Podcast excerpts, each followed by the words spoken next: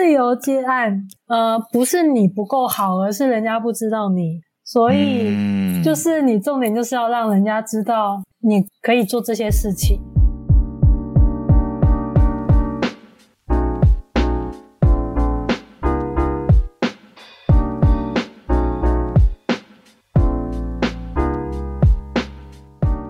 嗨，大家好，我是豆仔。今天我们邀请到接案文字工作者维恩，这次跟他谈到过去新闻系的背景，怎么会想要从事接案的工作呢？在他的工作经历中，又有什么经历促使他成为现在的自己？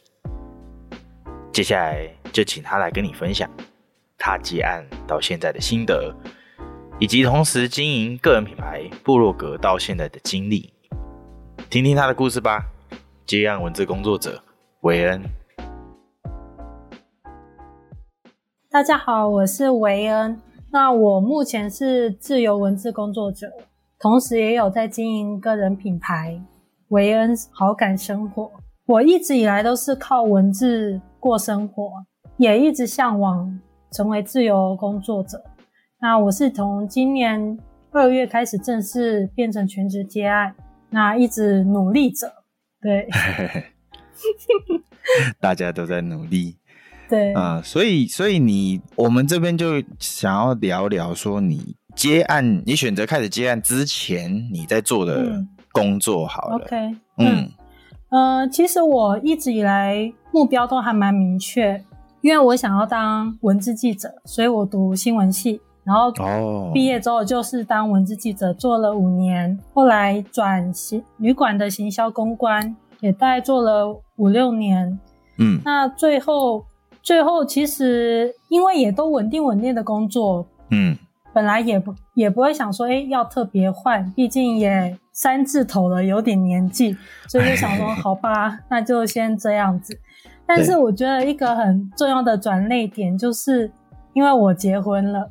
那我搬到高雄，哦、高雄它船产比较多，船产跟中小企业、哦、重工业了，就是行销的工作会少很多。对对对，所以就变成说行销还是会以台北为主，就是网络比较发达的。对对对对，嗯、所以就变成我回来就想说，好吧，要不然就试试看一直以来的梦想。嗯、对，这算是一个也是。或许我就直接很冒险的来做这件事，对。哎、欸，所以你等于是说，你回高雄之后，你就想说出来接案？应该是说工作，呃，行销方面的工作虽然也有，嗯、但是就会觉得说啊，很像可以先试试看自己的梦想。如果真的不成 功，既然都已经有选择啦，还是有，既然都已经离开。哎哎，所以你你是到高雄，所以你是高雄人吗？还是？哎、欸，我以前，但是我们家后来搬到台北。哦，老家以前哦，所以你算半个高雄人。对对对对对对，嗯。哦，所以你老实讲，对高雄人不是特别熟悉。就小时候嘛，也离 离开十几年了。哦，所以嗯，所以 对好，应该说你是半个台北人。对，北部，嗯、北部。但是我又在宜兰有生活了九年，所以我算三个地方。为什么？你去你去宜兰生活九年，是因为什么？家庭吗？还是工作？嗯、呃，我本来是高雄嘛，然后后来全家搬到新北。新北。那我大学毕业就是在台北读嘛，然后大学毕业跑去宜兰当记者。那我在宜兰就是。记者五年，然后又加行销公关，所以你是等于是工作的那一段时间就是在对对对，工作就是在宜兰，对对对。应该我好好奇哦，在宜兰的工作的那个，因为我就是我只跑西半部，所以就是我的工作机会要么是在北部，啊，不然就是有机会可以到台中、高雄就晃晃，根本就没有想过那个宜兰花莲那边的工作状况，所以我蛮好奇的，你可以。分享给我吗？好好奇哦。哎、欸，应应该是说我，嗯，我很喜欢宜宜兰，然后我也很喜欢拍照。然后那个时候，因为我也一开始就想要当记者，然后那个时候我就想说，哎、欸，这样的我有新闻采访那方面的专业，又加上兴趣是摄影，到处乱跑，那我就想要利用我在宜兰当记者的时间，把宜兰玩遍，这样就是边工作边玩的感觉，所以才待了这么久。对、欸，那你在你在宜兰的那九年，除了工作之外的其他时间，你玩遍了，你有留下什么样的记录吗？记录哦，其实我觉得一开始你在你到一个新的地方，你会到处都跑，所以真正。我玩遍宜兰的时候，大概是就是前五年，嗯、大概就是记者那时候。嗯、其实坦白说，也真的都玩的差不多了。对，所以后面反而就比较像是真的在那里生活的感觉，所以就变得比较不会特别记录，哦、而是、哦、而是很自然而然。比如说，哦，吃完饭后想要去罗东运动公园散个步，因为那边的那一个公园真的是，我觉得是台湾我目前。看过最棒的一个公园，哇哦！嗯，这么讲真的要去一下。他你会觉得很很有趣，是为什么到宜兰会把罗东运动公园当做一个景点？因为大部分其实公园不会是景点。对啊，对啊。清水像那个办那个童万节的清水公园，它也是一个，嗯、对，它也是一个景点。所以他们其实，在公园这一块，他们是很规划的很完善。就是像罗东运动公园，它是以宜兰整个地貌地形特色去设计的，我就觉得很很有趣，对啊。哇，那你听听起来，你对宜兰蛮有爱的，很很很有爱啊，还蛮怀念那个时候啦。对，嗯，那个时候有朝一日还是会想要回去吗？会啊，会会想说，要不然养老回宜兰养老好。对啊。哇，那文字哎、欸，你做文字记者的时候，那个时候就是在宜兰做嘛？那跟旅馆的行销公关比较没有关系，那也是另外一个工作。嗯，对，那那个就变成说是刚好有机会，刚好有机会。对，嗯，要不然其实也不会想说要特别转行这样。嗯，嗯，旅馆的行销公关主要是在做什么？跟行销有关系？嗯，我我觉得比较比较特别的是，呃，因为其实旅宜兰旅宿业很发达嘛，对呀，它有民宿，它有一般中小型的旅馆，它又有大型国际型的那种旅馆。对，那我我其实不是在国际大型的那种大型的那种旅馆呐、啊，就是比如说像精英那些，就是叫得出名字了，他们的组织分工就会很明确。嗯、就比如说你行销人员就是在做什么，可能要追踪什什么那个，或者是新闻。新闻媒体的接待，那我比较不一样。对对对，我那个时候会是算是选择比较有挑战性的。我是就是有一个返乡的有心，哎、欸，等一下我青年吗？是吧？他也不算青年的，应该是说，应该是说他他算是在在外地那个事业有成，那他想要回到宜兰做一间文创旅馆。嗯、那我一直对文创有兴趣，嗯、那所以我算是。从头从零开始帮他去打造这个文创旅馆，他也算是宜兰第一间结合咖啡厅、书店跟旅馆的旅馆，对，算是呃宜兰第一间，算是一个蛮有想法的旅馆。对，在那里的几年也有帮忙，就是设计那个文创商品，所以那个时候就是、嗯、呃老板给我很大的空间去发挥我这方面的兴趣。嗯哼哼哼，所以等于是说，你几乎都包办，不是只有行销，几乎都包办啊。对，不不只是。那你就是行销总监。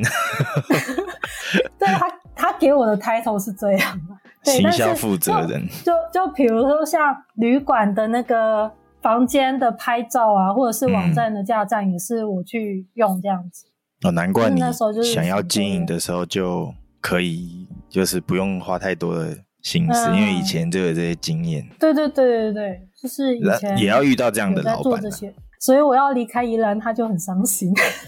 那没办法，结婚嘛。对啊，所以我总不会说你不要结。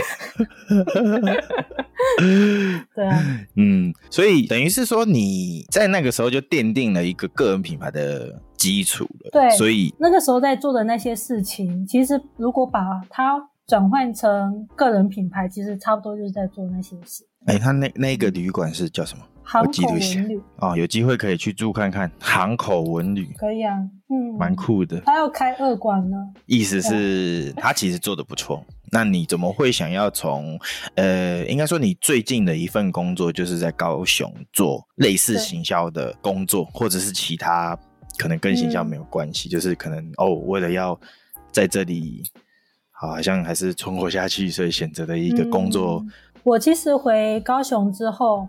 我是先有在，我一开始的工作是那个一年的合约的那种，是约聘的嘛，对不对？对，算约聘，就是帮忙那个公、嗯、公部门，就是网站经营的人员，专案人员。嗯、对、嗯，所以那个时候在做的事情，其实大部分也是我 OK 的，就比如说网站的文文案跟那个拍照景点的拍摄，嗯，他、啊、有时候也会要写新闻稿。这样子、嗯，大部分是我擅长的，我也觉得其实 OK。那到底为什么我会、嗯、我会想要就是真的就是跳出来自己做自由接案？主要是因为我觉得像这样子约聘一年一年，那如果这样的经费没有了，那你这个位置就没有了。所以我会觉得这其实不是一个很有保障的一个工作。那如果问我说，那为什么不找像？哦，我有旅宿业相关，为什么不会找高雄旅馆相关的行销人员？啊？我自己就是比较叛逆啦，我就会觉得说，哎，已经差不多做过的事情，那我想要真的是做我现在想要做的事情，就是自由接案看看。对，所以就真的就是这样开始。人生没有叛逆过，我是今天就是想要想要选择跟。一般工作者、嗯、一般上班族不一样的生活，我受不了朝九晚六了这样子。对，就是，而且主要是因为，呃，先生的工作比较不是固定上下班，哦、所以我觉得自由接案对我一个很重要的点是，他的时间能够自己掌控。所以我，嗯、我觉得就我我毕竟也结婚了，所以我想要也兼顾家里的时间。所以我想才会选择这种时间相对比较自由度比较高的工作方式。嗯，弹性的生活。对，那为什么我会选择以文字文案这方面？就是像我之前的经历嘛，就是嗯，采访相关、嗯。那我也会那个行销文案跟那个网站的文案，我也都是 OK 的。嗯、所以当然就想也没多想，就是朝这方面。但其实，因为我事前一定会做研究嘛，那你就会在研究说，哎，那这些在自由接案文字的工作者，他们都是在接哪方面的案子？那你也会发现，有些是全都包，就是像其实我现在是全都包，就是有 撰稿、有新闻稿跟网络社群或者是什么都有写。但是有些人会偏向他单纯只是撰稿人，自由撰稿人。嗯，嗯，那有的单纯就是，因为，他专门在。做社群，或者是有的是专门在做房地产文案的都有。那我目前的方向是我先全部先兼着做。那我未来应该会想要朝一个比较专精类的。不过我现在还是先大方向都先接，再慢慢找出。哎，我觉得哪方面是对我的能力来说 CP 值比较高的一个专业的领域。嗯哼哼哼，就是先有点像广撒，只要是文字相关的，因为其实也是跟你的过去背景有关系，因为过去背景就比较都会做，都有接触到，对，就只要是我公司的一些。行销包装有跟文字相关的，你现在都能执行这样的意思。嗯，哦，那其实算是蛮有想法的，也不是说真的要哦，我就是要选择不一样的工作模式，然后就想也没想，也不知道自己擅长什么。有些人好像是这样，那至少你是结合过去经历。然后只是第一次尝试这样子的工作模式，对吧？哎、欸，其实我要分享一个有点有趣的，就是我之前在，我不是说我在宜兰也有在做那个文创商品，对。然后那个时候其实我们也有对外也可以接案，那那个时候就接过两三个案子。啊、那一个案子，假如以大概三四万来说，然后我那时候就在想说，哎、嗯，对啊。那我如果接一个案子，就代表我我平常工作一个月的薪水。对，那很像接案没有这么难。我那个时候是这样想。哎，对对对，那但是确实是这样。你通常接可能接一两个案子，就等于你平常在做 in house 的一一个月的薪水，这样是没错。嗯但是我觉得，当自由工作者还要考虑一个点是说，那你的案源哪里来？我觉得这就是最重要的。你要怎么去维持说，哦，你每个月只要接一个案子，你就可以过生活。嗯，一个案子的收入确实能够让你过生活，但是你怎么能够确定说你每个月都有那一个案子？就是一个维持。对对对对，我觉得。就是那个时候，因为我那时候同时有收入嘛，有正职的工作，然后我就觉得，哎、欸，接案其实也不会太难。但是实际自己出来之后，我就觉得，嗯，我觉得稳定案源会是一个很需要花时间去经营的工作。啊嗯、因为其实自己出来之后，就是你就是自己的老板，对，你没有人可以靠，你只能靠自己。真的，嗯，所以你，我有我看到你的另外一篇文章，也是有讲到说，跟之前的公司有、哦、有合作，嗯、所以才想说，呃，既然有这个机会，那我就试试看，嗯，对，才会比较确定。我虽然我听起来很冒险，但其实我也有先做一些准备啦，就是我跟两家前公司都有。试出，哎、欸，我再来要做什么事情？嗯、我再来要自由接案。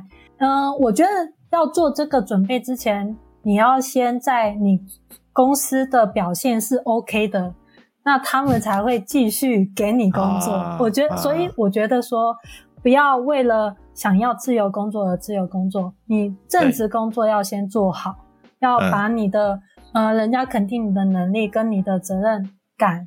他们才才会当你在跳出来自由接案的时候给你工作，我觉得这也是很重要。可是你你算听起来没有很冒险啊，就是你已经想好了，我觉得。哎哎、我觉得在那个三十几岁在职场上已经不是年轻人了，我觉得三十几岁还 还跳出来，我觉得真的有点冒险。嗯，对我来讲，我自己认为几岁做自己想要做的事都。都不是问题，只是比较辛苦的是，因为你结婚了，嗯，你选择这样子的工作，你一定有做准备，但是你背后一定有超多压力。嗯、那其中一个可能是刚好结婚的时候会被呃长辈讲到这件事情，然后我在你的 IG 有听有看到，呃，你有说到这个事情，那我还蛮好奇你是怎么面对他们的那一些。就是说，嗯，嗯，那你干嘛要做这么不稳定的事情啊？嗯、那你怎么会？你干嘛就不去找一个工作好？要写写字还是干嘛的？那个不是也有吗？嗯、这样子。呃，其实我觉得我相对来讲算是没没有遭遇到太大的反对。哦，应该是说以以以我家人来说好了。嗯，他们其实对我的工作一直都有些想法啦。他们。他们最希望我做的就是公务员，所以他们一直希望我能够考公职。那我确实也有准备过，不过我后来觉得不适合。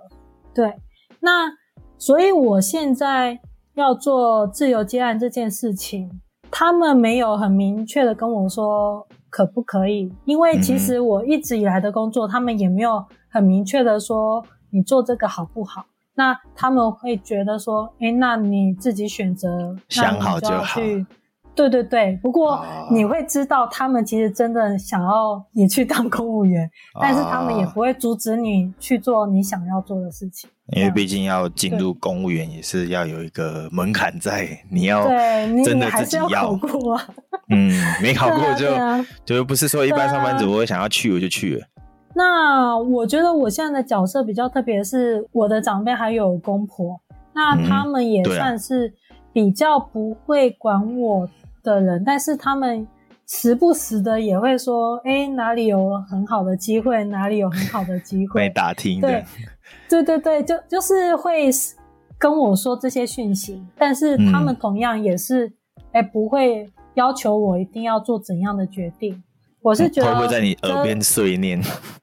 是还好，还好，那对对对，还好。所以所以我觉得这两边的长辈都还算尊重我自己鞭策自己就好，不用担心。有人会对对，嗯，你自你自己三，你说你哦，三十三字头后了，然后自己给自己的，那是你自己给自己的压力。对，我会觉得比较会是自己给自己的压力，嗯、因为毕竟我觉得台湾社会就是这样吧。那你周边有没有什么其他朋友也是从事这样子的？就是接案的工作，没有，真的没有，因为因为因为同学都是新闻系的，嗯，所以他们都去媒体业嘛，就是对，差不多。所以我觉得这方面我能够询问的人比较少，嗯，所以我变得就会比较会是透过网络去认识相关在做这样工作的人。啊，我自己的朋友本身是会觉得说，他们一直会觉得说我方向很明确，然后。很勇敢做自己喜欢的事情，对，所以同才目前都是这样的，可能会有点觉得说羡慕嘛，他们对对他们，我我觉得现在还蛮多人是他们不知道自己要做什么，所以我觉得他们的羡慕反而是说，哎、欸，你知道你自己要做什么，你知道你要的是什么，这样对对对对对，因为对如果说你的同才来说、嗯，他们可能都已经哦结婚有小孩了。我觉得对女生来讲，好像都会这样。蛮、嗯、多，嗯。他们就说：“哦，我已经当妈妈了，我什么都不能做了。”就可能就是当妈妈了，就稳定的工作会还是比较会是他们的选择。嗯，所以他们就会投以羡慕的眼光啊！你已经知道你要做什么了，真好。这样子，而且还还还勇敢尝试啊！我觉得，所以大家算是支持你的。对，但是其实我、嗯、我会把我自己定。现在的状况目前还是定位为实验的阶段，因为我不知道我到底会不会成功，oh. 所以我觉得我现在还在实验。对，uh-huh. 也算是对于诶我在网络上查的那些资料，或者是我透过呃，比如说听 podcast，或者是听别人分享该怎么接案，嗯，我想要去实验说，诶大家说的这样的方式，到底真的在我身上能不能去执行，或者是说。嗯会不会真的因为南部的环境，真的就连自由接案的机会也会比较少，或者是他就算我在南部，我也可以接全台湾的案子。我觉得很有趣，就是都可以 都可以去试试看。对，对，我觉得这就是一个实验的过程。啊、嗯，OK。那你目前你除了之前在透过前公司有接到案子之外，你还有在其他地方找到案子吗？嗯、呃，这个其实我觉得这也是因为初期，所以我没有我没有做出很好的决策。我觉得，因为我们现在是自己的老板嘛，所以其实也是一个决策者。那比如说像一开始，我觉得。我有两个前公司的工作，又加上我自己也有采访的案子，我觉得这样很像已经差不多了。嗯、所以当那个时候，也有人透过我的个人网站，真的也是联系到我询问接案的事情，或者是也有朋友转介给我的案子，我那个时候就比较会去筛选掉。我觉得这个部分，我现在会有点在。在回想说，我那个时候的决定会不会是错的？因为我觉得我在做自己喜欢的事情，但是我还是想要保有一些选择案子的选择权，所以我其实不是全部的案子都会接。嗯哼，就是有些真的觉得没有兴趣的，我或许会婉拒掉，或者是这个业主沟通前期沟通起来不太 OK 的，我也会婉拒掉。所以在初期，我有婉拒掉一些案子，到现在我就会在想说，诶，我是不是刚开始应该要全部都接？对我来讲会比较好。我现在会去回想这件事。哦，那这边听起来有点矛盾，因为你之前 你在你前面有讲说，你觉得什么都能接，可是到了这个状况，反而筛选掉了。嗯，对，我应该是说。我什么都能接的意思是我各种形式都能接，嗯、就比如说呃，社群文案，或者是网站文案，或者是嗯嗯，或者是品牌故事，或者是采访案，我这些形式都可以接。嗯、那我现在自己会做的筛选的标准是，这个主题我没有兴趣，因为有的主题比较硬，比较硬的主题，嗯、要做很多历史考究的东西。我就比较会去觉得比较艰涩一点，我就会去做筛选。哦、所以我目前的筛选会是在主题上面，对，个时间上的考量，或者是其他的考量，而不是说真的真的是把它限制掉了这样子。对，然后像之前也有一个真的是超级艺术方面的案子，嗯，就是因为艺术家的想法会真的会比较抽象一点，艺术家有自己的一套逻辑思维，嗯、他的创意灵感，嗯、那我要去把他的创意灵感去透过文字去叙述他这个作品的文案，嗯、那当我 catch 不到他的想法的时候，对。我就会觉得比较挫折一点，你就会在想说，嗯，是不是真的纯艺术类的文案我不能接？我我开始就会有点怀疑，啊，所以可能就跟以前的经验没有太大的关系，或者是，对对对，所以经验，所以我也会像最一开始说的，我可能慢慢后来还是会再聚焦在我可能比较主要会是接哪方面领域的。案子，比如说居家生活类或旅行类的案子，嗯嗯，就会是用主题去去筛选我的案源这样子，嗯，但是呢是之后啦，我现在还在调整，嗯，所以我觉得我现在比较加强的是人家怎么认识我，或者是怎么样去搜寻到我的网站，嗯，所以我再来会会针对我的网站去优化，让专业度提升。嗯哼，才会让可能潜在业主一到我的网站就会知道说，哎，可能会是他们想要找的那个接案的人才，对，嗯哼，嗯哼，所以我再来会对这方面做一些努力。我觉得很有趣的是，这同时也能够去经营我的个人品牌，就是我透过个人品牌的一个平台，嗯，那同时想要跟我的接案工作相辅相成。你现那那你现在目前你觉得你自己最需要获得的帮助是什么？获得的帮助应该就是让大家知道我可以帮忙他们做什么事情。哦，好像这好像蛮这好像蛮多接案者都是有这样的冲击。对，我觉得就是曝光吧，因为其实有时候呃不是你不够好，而是人家不知道你。所以，就是你重点就是要让人家知道你可以做这些事情。好，所以我觉得这是嗯，成为自由接案最一开始真的要要增加曝光。比如说，在网络上面相关社团多多发言，或者是参加线上活动，或者是实体聚会。我觉得实体聚会其实很重要，因为面对面。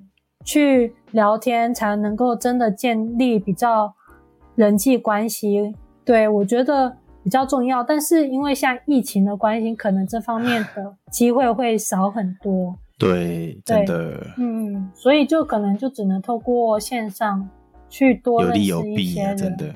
然后我我觉得接案之前我会蛮蛮有那个梦幻的想象。那我现在会比较务实，嗯、我就会觉得说，大家会觉得自由接案很自由，其实我觉得不会。其实真正的自由就是不用工作，有钱，那个才是真正的自由。